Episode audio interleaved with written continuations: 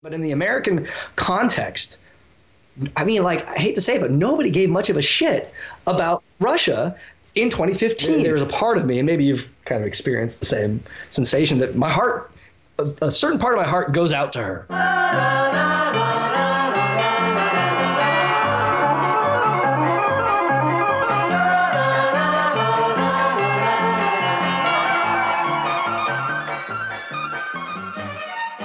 Howdy, folks. Welcome to another episode of The Russia Guy, the podcast where I talk to interesting and influential figures in Russia focused journalism, academia, and activism.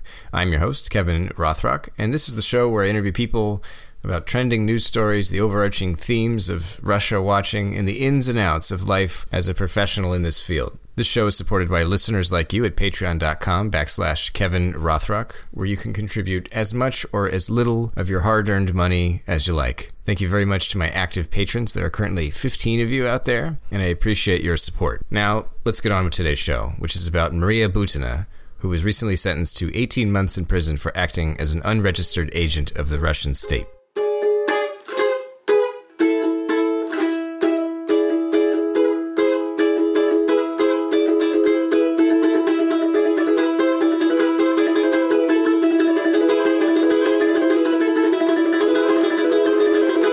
Know, there's so much misunderstanding that this wasn't, you know, a Foreign Agents Registration Act violation. That's Casey Michel, an investigative reporter at Think Progress, a member of the Advisory Council for the Hudson Institute's Kleptocracy Initiative, and a senior investigative fellow with the Human Rights Foundation. Casey has written about and followed Maria Butina's case closely since she was arrested last July, and he kindly joined the Russia Guy to talk about her sentence and answer some of my questions about her case. We talked about the role of money of a declaration by former FBI counterintelligence expert Robert Anderson about Alexander Torshin, James Bamford, and more. If these names don't mean anything to you yet, just listen to the episode and prepare to be gloriously educated. Now, let's get on with the show. Now, when, when, when people see, okay, a foreign lobbyist who is or has undertaken lobbying or kind of, you know, this back channel communication or this communications on behalf of a foreign government, the certainly over the last couple years, the understanding or the impression is that, oh, that must be a FARA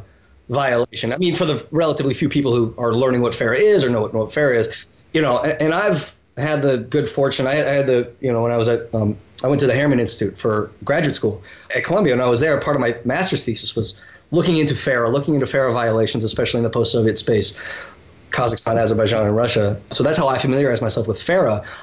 So I, I'd like to think that I'm as well steeped in anyone who's not a lawyer in terms of foreign lobbying regulations. This Section 951, I had never come across. I didn't know anything about it until we saw everything with, with Butina. So I don't necessarily know that I can speak to the actual kind of legal precedent or legal history of implementing and enforcing 951. That said, I was surprised by how, and I don't know if you had a chance to read through any of the transcripts or some of the coverage. I think, you know, you tweeted out Mike Eckel's piece on it at RFRL, and I think I was relatively relatively surprised by how forceful the judge was coming out in her not only agreeing wholeheartedly with the prosecutors in terms of yes, it will be 18 months, and yes, it will presumably be automatic deportation thereafter, but the kind of language that she used, and she did couch it by saying, okay, you're young you're ahead of you. You're bright, you know, bright. She's what, 29, 30 years old. Yes, she has decades and decades to go. Anything, you know, she can take her life in any direction. But the judge did echo what the, I think you read through the sentencing memo of that former FBI cyber unit director saying, you know, she was a clear and present threat to democracy. She was a clear and present threat to the integrity of American Russian relations on a diplomatic angle or on the diplomatic scale and this was kind of language that the judge said as well. You know, this was a clear effort at, again, creating this back channel, at tilting relations, at redirecting ties and redirecting communications beneath the official diplomatic channels to push American policy on Russia and I mean uh, Russian policy in the U.S. as well. Obviously, this is taking place in the U.S. in a certain direction beneath what you know UI and 300 other million Americans would understand to be the normal processes of diplomatic relations. So I, I think it was surprising to see just how forcefully she came out, especially given, and I don't know if you had a chance to read through all of the um, the letters of uh, the character reference letters that came out in these pre-sentencing documents as well. I mean, it was like two dozen letters, each and every single one of them saying she is a young, idealistic, lovely, intelligent, hardworking woman. I mean, yeah, these are family members and these are, you know, former colleagues and these are former teachers. There was a couple Americans in there. But the fact that the judge seemed to pay no attention whatsoever to those character reference letters, in addition to echoing the language we saw from the prosecutors and from the FBI, former FBI cyber unit or, or cyber director. This is Robert Anderson. Yeah, this is Robert Anderson. So when you, it, it's funny because you, and I was thinking about this earlier, you kind of transpose that against what we've seen play out in other sentencing and other hearings and other prosecutions against the other individuals. Obviously, Butina is the only Russian national who's been caught up in the investigations into Russian interference. But you think of the Paul Manaforts and the Michael Cohens and the Rick Gates and the George Papadopoulos, et cetera, et cetera. Such limited. I mean, you know, you have a guy like Paul Manafort who's working 30 years at behest of, of the worst of the worst, who had been laundering tens of millions of dollars as clear as day, getting, what was it, you know, five, six years in prison as opposed to the you know, life sentencing or, you know, 40 years, many people thought that he would get. So you have this kind of interesting juxtaposition where, in effect, the book that the prosecutors threw at Butina was upheld.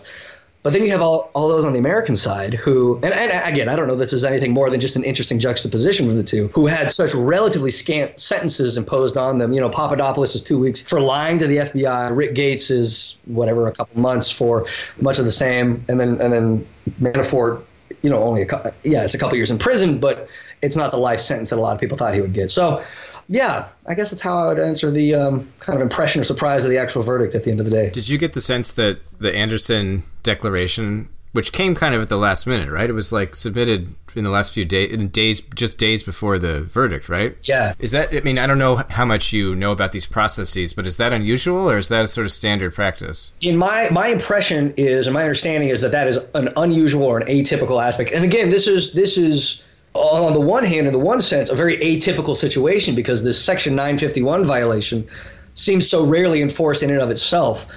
I, I, I, my impression is she pled. She pled guilty to that, or did she plead guilty to a FARA or FARA? It wasn't FARA. It was the 951. So it's it's not. Um, so again, it's this weird, bizarre crevice into which she falls. It's not spying. She's clearly not a secret agent. I mean, that's just, again obvious as day. And it's not a FARA violation. So it's not out and out lobbying. It's this. The term I saw used was espionage light, right? And so it's this kind of bizarre nether region that she falls into, given that it's such a bizarre situation in and of itself, an unprecedented situation in and of itself. So it wasn't a fair. She pled guilty to that. Yeah, so she pled guilty. As far as anyone can tell, she cooperated. She wasn't causing a hassle or a headache for anyone after she was arrested. You know, she was arrested because they thought she was a flight risk. Obviously, she didn't. She didn't try to escape. Uh, yeah, it doesn't seem like she was a, a, problem for anyone afterward. Obviously, she wanted as little of a sentence as possible. Yeah, so it wasn't a FARA violation like some of these other guys. You know, Mike Flynn's buddies, Manafort, and you know that that whole crew, you know that that uh, what was it? The, the former White House counsel just got um, tagged. What was his name? Gregory Craig. Did you see that? Greg Craig, this guy who was lobbying on behalf of you know Yanukovych's regime a couple years ago, back in 2012, 2013, was just sentenced for FARA violations. So obviously the FARA violations are still going on, but um, yeah, Butina wasn't uh, wrapped up in that. So I wonder if she understands what she's confessed to because she just gave a press conference a few hours ago and she was asked, you know, why did you cooperate? Why did you confess? And she said, well, on the cooperation, she said, well, I only told the truth.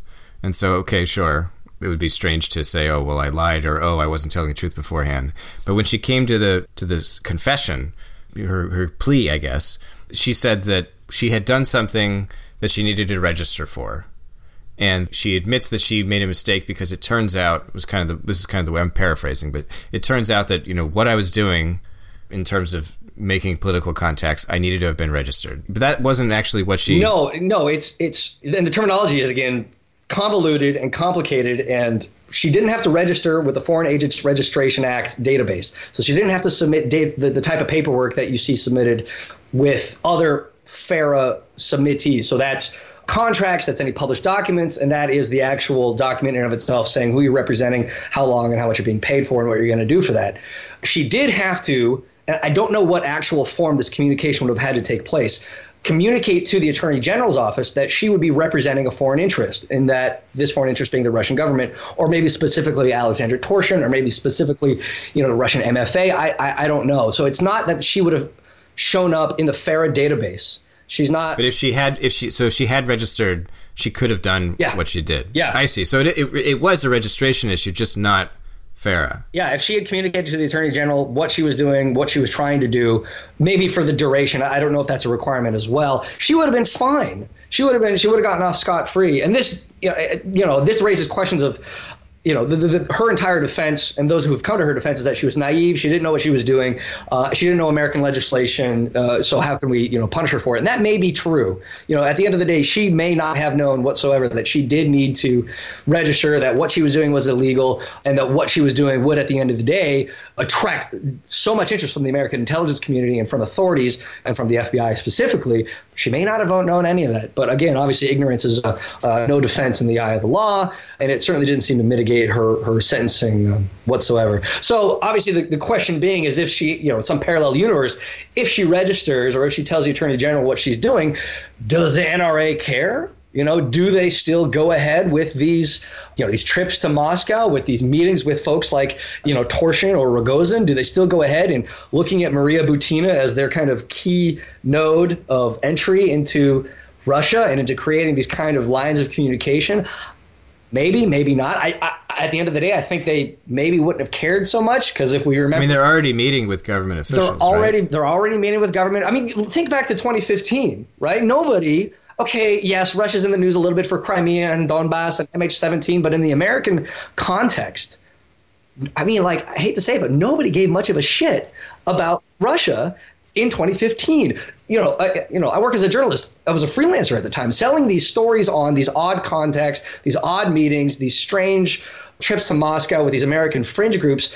Yeah, there was some market for it, but a lot of them were shot down. There wasn't a lot of interest. And at the time, even if Butina had been registered, I still think that the NRA would have said, you know what, that's okay. She's still getting us these relatively high level meetings in Moscow, again, with Uh, you know, obviously it's not with Putin, it's not with, you know, Patrushev, it's not with Peskov, it's with, you know, Rogozin, it's with, it's with Torshin, you know, kind of second tier officials. I mean, who are still sanctioned. You know, the NRA was still fine taking these meetings with sanctioned Russian officials. So a Butina registry eh, or registration in Washington, I don't know that that would have done much. So, anyways you work a lot on like dirty money flows and i'm curious what's the role or is there a role of dirty or suspicious money in anything related to the butina case? Yeah so as it pertains to and this was one of the actually the interesting things that we saw come out of the um, the sentencing documents. I mean in addition to the robert anderson discussion and, and uh, you you know cre- uh, image creation or, or, description of Butina as this spot and assess you know person description of the threat she posed. One of the most interesting things that stood out to me was this, and maybe you saw there's uh, uh, Butina and Paul Erickson, who is this GOP operative. Her uh, her boyfriend apparently for the last couple years had set up this LLC in South Dakota called um, uh, Bridges LLC. And for the last two, three years, both of them said that that LLC was used for paying for Butina's tuition at American University, which in and of itself is a very odd way to pay for. I mean, you've you've gone to school for you know however many years. That's that's an odd way to pay for an education. I guess it's doable, but not necessarily something that I or any of my friends or anyone I know has done.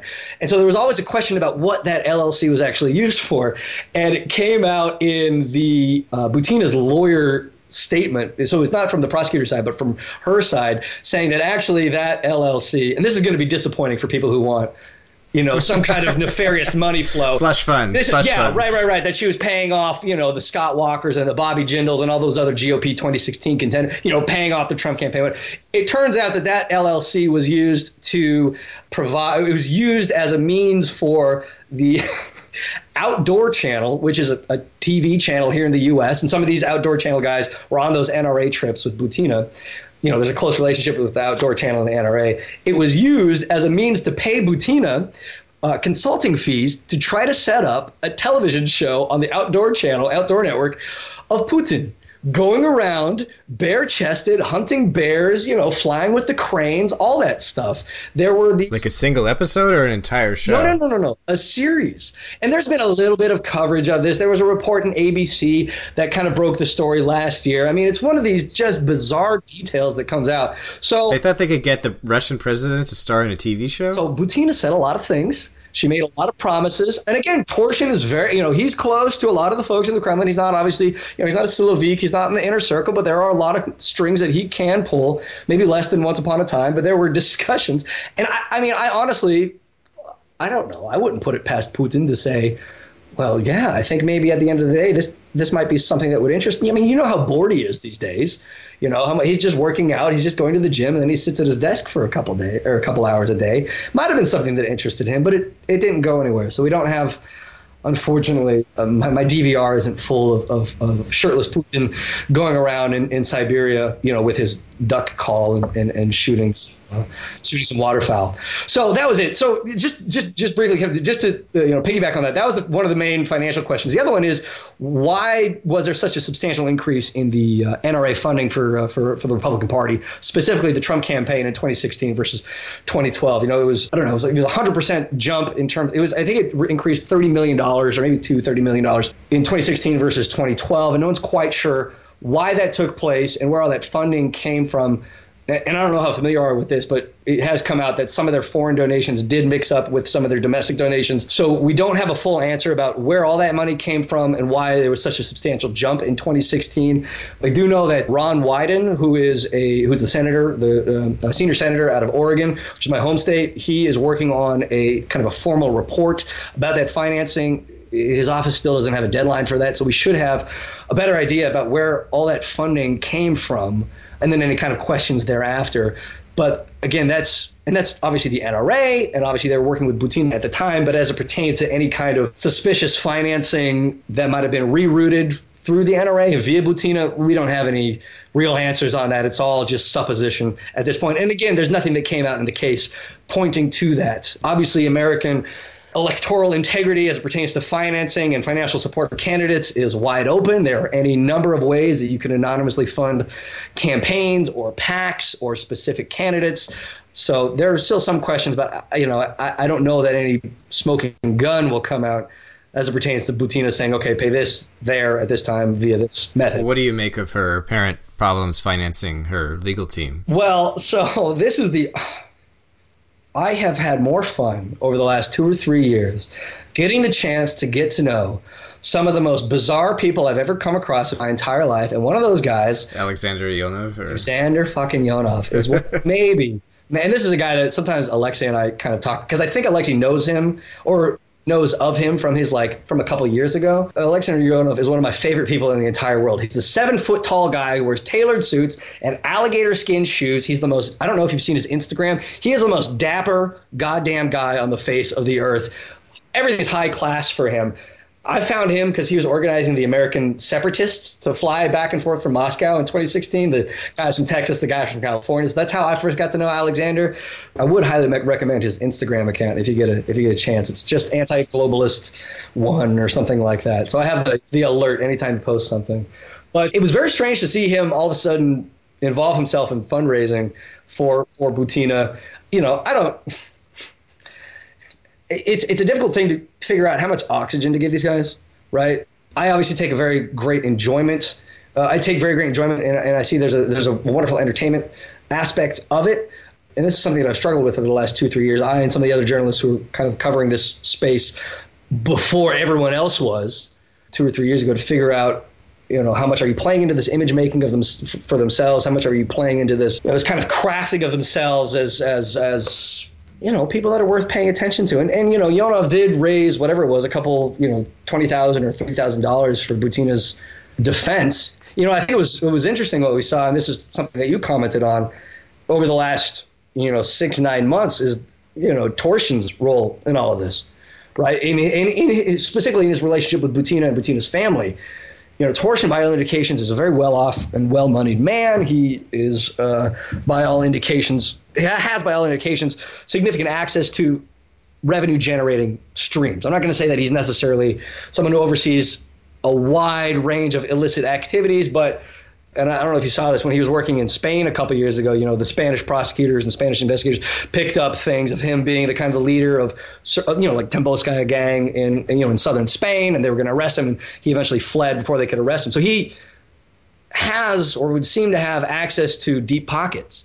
And the fact that he, I, I haven't seen any indication that he's been financing any of Butina's defense, that they've had to rely on people like Ionov instead, and that he has, according to Butina, you know, distanced himself considerably from her and from her family over the past better part of a year is interesting to me because they did seem to have such a close relationship prior to that. You know, it's funny. There's there there is a there there is a part of me, and maybe you've kind of experienced the same sensation that my heart, a, a certain part of my heart goes out to her, right? You know, she, it's just you know, a because she was placed in solitary confinement for as long as she was, which, you know, frankly, no one should be, you know, regardless of the crime. That's a horrible method of of jailing and imprisonment. But two, because it's just, you know, she was dropped as quickly as anybody. Um, uh, you know, and okay, yeah, the Russian embassy has that you know nice profile picture of free Maria Butina at the end of the day, but it's it's it's she's just been you know abandoned. It's kind of unusual because a lot of the Russian messaging strategy is typically to embrace whatever is said about them, and so you would think you would expect along those lines you would expect Torshin to yeah. amplify his support for yeah. Butina and to, to be on the be in the news constantly talking about what a what a kind person she is and how she's idealistic and all this stuff. And you get the sense that he was told he fucked up. Yeah, yeah. I would say that that's exactly what he was told. You know, and I don't think it's any surprise that it was last year that he was um, he announced his retirement from uh, Russian central bank. I don't I don't think that timing is is um, you know suspicious at all. I think there's a very clear conversation that he had, whether it was with Putin, whether it was with um, you know Patrushev, whether it was with you know some with Sechin, who I don't know who, uh, that said. This is not the kind of press that we want. This is exactly the opposite of what we want to take place in terms of cultivating these relationships, in terms of influencing these notable figures in Washington or in New York or or what have, or in certain political circles it backfired spectacularly, and, and, to an extent, Torshin has been the fall guy in the sense that he's now retired. But I mean, I mean, they've they've washed their hands effectively of, of Butina. That said, they still have those, you know. Twitter hashtag campaigns, and obviously she's been, um, you know, which I think you, you know, so you, you, and your colleagues have helped to highlight, um, you know, relatively. I mean, I'm, they still she's still discussed on like Piotr Canal or whatever. It's not as if she's she's disappeared, but uh, yeah, I think there's every indication that they are trying to hoping to eventually wash their hands of it all and uh, never see a repeat of it again. I wanted to ask about the spot and assess and the spy light stuff that by Anderson because it's it's I, I, I read the his statement or I kind of skimmed it a bit. I didn't read the entire thing. It's but. like two pages long. It's not. It was like I, I get it. I get it. I got it, Mister. You're a busy guy. you know, it was like all right, spy light, great. Um, I, although I don't think that's actually he doesn't say spy light. I think that was in the Mike Eckel thing. He says spot and assess over and over again. Yeah, yeah, yeah. Um, spot and assess like 15 times. And my impression was is that the idea that the, the, this this whole notion of Butina as a spot and assess foreign agent is premised on the idea that her main contact is Torshin. Torshin served in the Federation Council and as deputy governor of the central bank, and therefore represents a direct link to Russia's decision-making apparatus, meaning that her her messages with him, which which they have these records of, and they're not they're they're they they they look kind of like foolish, most of them at least. The term naive has also been bandied about plenty. Sure, yeah. Yeah, and so these communications therefore constitute intelligence gathering for the Russian state. There's this like kind of direct chain. And I wonder, like, I mean, because I don't know if Torshin is indeed a part of the decision making apparatus, right? He's clearly someone with his, he has access to rents, rents that the state can, that the state or the mafia or whatever but that doesn't necessarily mean that he is involved in the influence operation that we know occurred, right? And so, you know, I don't know either way. Like, I'm inclined to be skeptical just because no, but few, so few people are. But if everyone was if everyone was skeptical, I'd probably be saying, well, hey, maybe he is. You know, so like I don't I don't have like any truth any access to truth here. But it might. Do you think I'm understanding the spot and assess thing right, or is there something else with Butina? Yeah, no, I think you're. I think you're understanding the spot and assess thing exactly correctly. I mean, it's premised on these communications between her and Torshin. It's premised on the relationship that her and Torshin um, seem to have had, seem to have built for one another over the last four, five, six years. It's premised on the relationship that Torshin himself had with the NRA and with NRA higher ups, and then it's also obviously premised on the types of lang- type of language that she used uh, in some of her writing, some of her communications, saying that they're creating a channel these quote unquote friendship dinners that they had with you know sitting American um, congressmen, this diplomacy project that she had, et cetera, et cetera. It's all obviously part and parcel of this spot and assessed. I mean, I honestly think Torshin is a fascinating figure. I've never had the chance to interview him. I only know what I've read about him, and I certainly only know what prosecutors have said about him in the past. So I, I I, I mean, yeah, okay, Federation Council, yeah, deputy deputy governor of the uh, of the Russian central bank, and yes, these are, I mean, presumably sinecures, right? Presumably titles for the sake of having titles. Who knows? Maybe he had some work to do with the central bank, and in terms of paperwork and all that, uh, et cetera, et cetera. But obviously, we do have this. I mean, in my opinion, my estimation, relatively significant history of and um, paper trail from his work in Spain in terms of you know illicit flows and in terms of management of assorted criminal networks in Spain. You know, ProPublica had an excellent article on his history. Unfortunately, I don't speak Spanish, so I'm relying a lot on translated material. Uh, his work within that network, the fact that he fled Spain I, mean, it was like a couple days before he was due to be arrested. Unfortunately, he wasn't arrested. Unfortunately, he was able to uh, to head back to, um, uh, I guess, back to, to, to Moscow there, thereafter.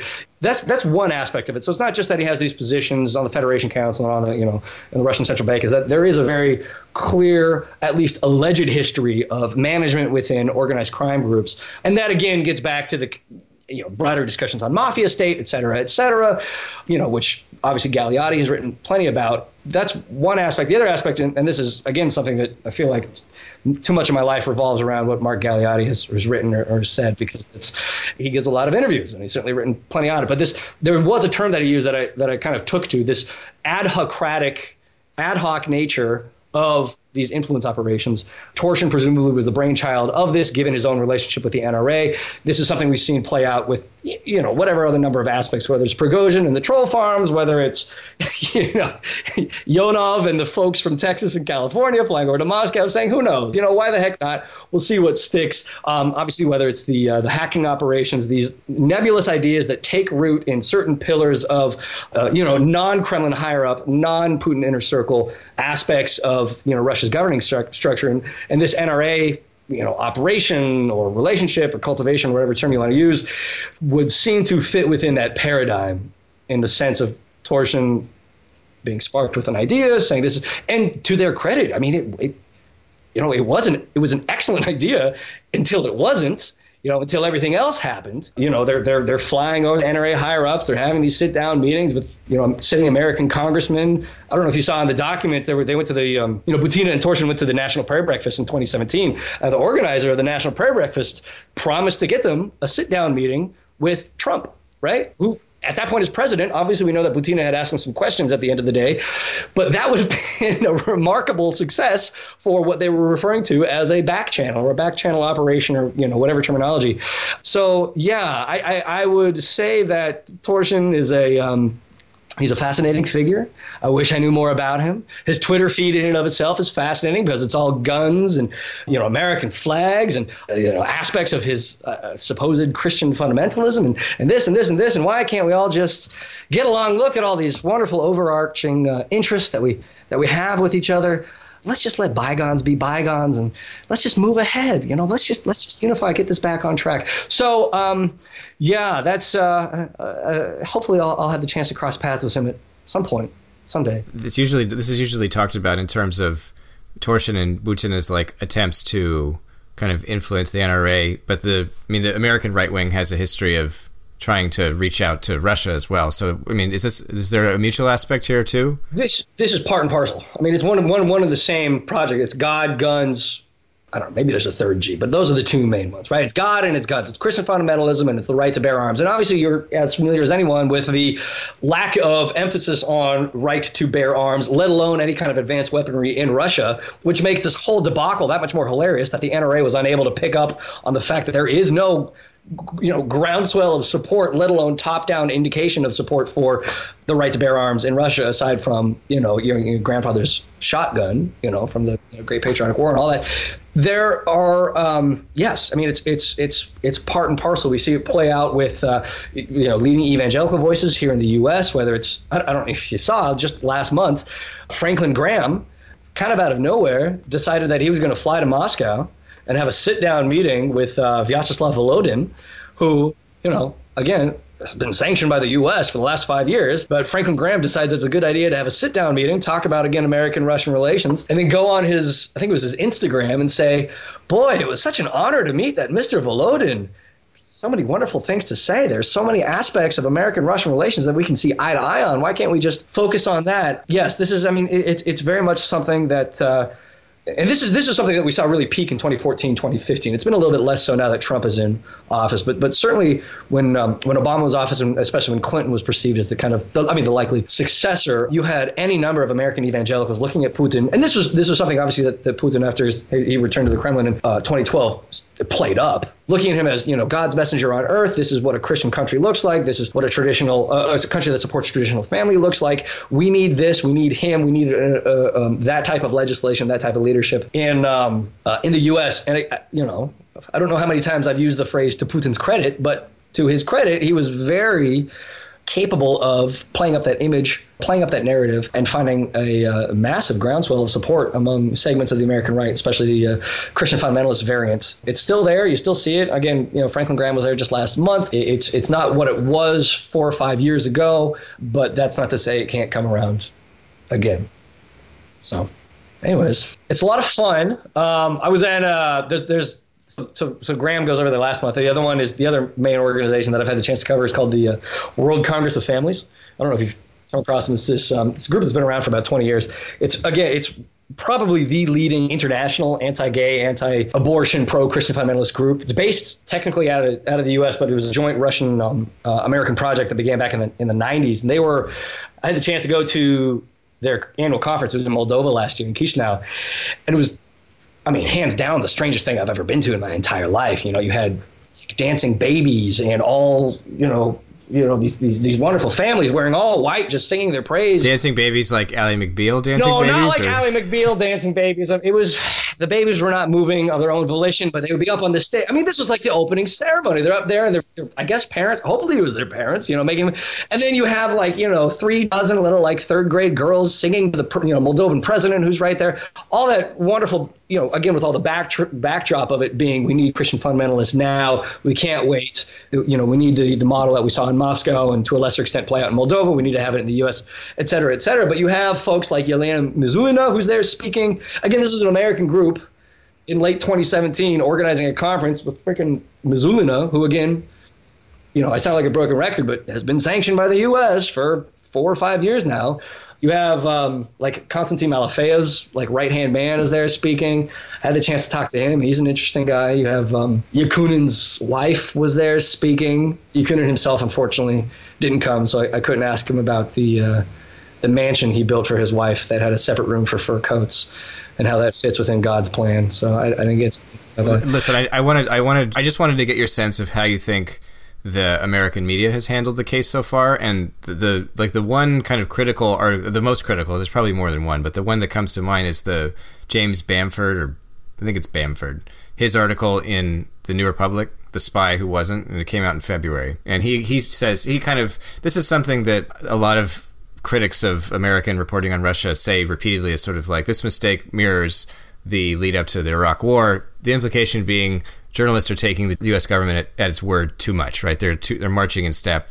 It's the same problem. We didn't learn our lesson. That sort of thing. To what degree do you sympathize or do you kind of reject that criticism? I, I think it goes without saying that there has been any number of moments of overreach, of exaggeration, of hysteria I mean, obviously, especially on cable news, that's the one that everyone goes to, but also within within print. You know, we see examples in a Washington Post of, um, you know, last year of, of uh, you know Russian hackers taking over that Vermont electric grid, which you know was immediately walked back. You, you know, there, there's a raft of examples of mistakes made, stories unconfirmed. You know, Paul Manafort visiting Julian Assange in the Ecuador embassy. No one else has been able to confirm that, and so it's funny because to an extent, I to an extent, I sympathize with the most prominent voices on the as they refer to themselves, the RussiaGate skeptic crowd. So those are the folks like Glenn Greenwald. That's the folks like Matt Taibbi.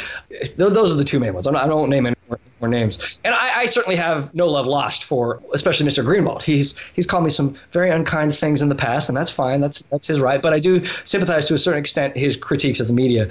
That Bamford article does does not fit within that assessment that I or I, I think a lot of other uh, journalists who have kind of a pre 2016 history of at least covering the space or, or certainly studying the, the post-Soviet space half. You know, he didn't disclose he was friends with Butina. He didn't disclose that Torshin was sanctioned. He didn't disclose any of the information that has come out about her communication. You know, nothing that quote unquote diplomacy project. You know, nothing about why she was able to you know question Trump in 2015 at the NRA convention. There were any number of details within there, and that's fine. He's making an argument. Okay. Unfortunately, it wasn't an 800 word opinion piece. It was a 4,000 word I don't know if it was a cover story. It was certainly presented as a cover story in the New Republic website. And, you know, this is a guy, Bamford, who has a, a, stellar history as an investigative journalist, as a whistleblower. And so to see him put his foot down and say, this is actually part and parcel with the broader hysteria. This is, and again, there. That's not to say there haven't been aspects of hysteria around Butina. You know, the prosecutors coming out and saying that she was using her, you know, her body and her, you know, womanly guile to seduce someone. That is, I can't fathom what she must have felt like reading that.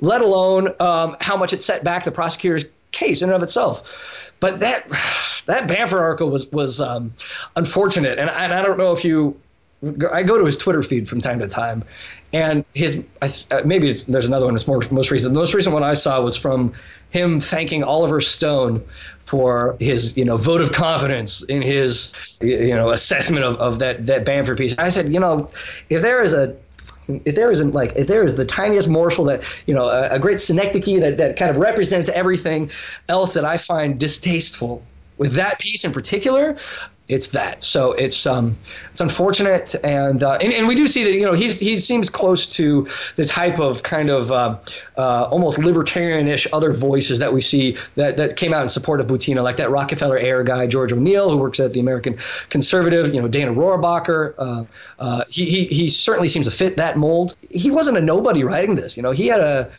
reputation and a history, and and uh, you know who. You know, if I look back on this in 5, 10, 15, 20 years, it's entirely possible that I say, Jesus Christ, what was I thinking? Of course he was right. Of course this was an overreach. You know, at the moment, I don't, I don't, I don't think so.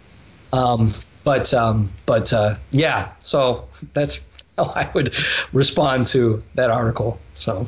Yeah. This is something I didn't mention earlier. Something that is going to be worth watching for on the Butina thing moving forward is how is whether or not this 951 regulation, if this is a one-off or if this actually continues and extends in the future. We've seen a massive spike in FARA violations and prosecutions over the last couple of years, and there is now a new dedicated task force at DOJ to following and enforcing FARA violations. I haven't seen anything more about a 951, and I think that will be part of how the kind of Butina case itself is is remembered or analyzed in the future. I, I, if it's a one-off, I don't I don't know that it will age well, but if it is part and parcel again of a broader kind of increased enforcement of these types of again back channel communications. As long as it's not specific to Russia not specific to 2016 I, you know I think that'll rather than something that sparked it I think it'll uh, uh, we'll, we'll, look back in a decade at, at kind of in a different light. So I don't know. It'll be interesting to see. So who knows? Um, you know, just uh, uh, you know, if you have any, uh, you know, young beautiful Russian women reach out to you asking for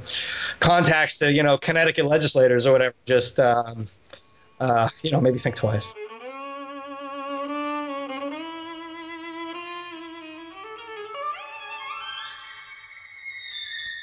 That's my interview with Casey Michel, an investigative reporter at Think Progress, a member of the advisory council at the Hudson Institute's Kleptocracy Initiative, and a senior investigative fellow with the Human Rights Foundation. In the description of this podcast episode, I'll include hyperlinks to Casey's Twitter page and his author page at Think Progress. If you enjoyed this interview and like listening to this podcast, please consider skipping over to patreon.com backslash Kevin Rothrock, where you can make a contribution Thanks to everyone already pitching in, and I'm happy to get feedback on Twitter, by the way, if ever you've a comment or a question about the show.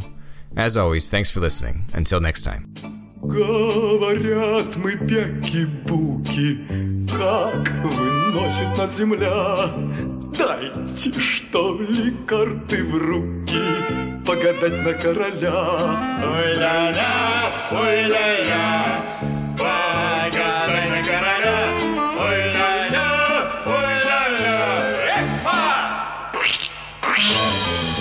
страдальная дорога выпадает королю.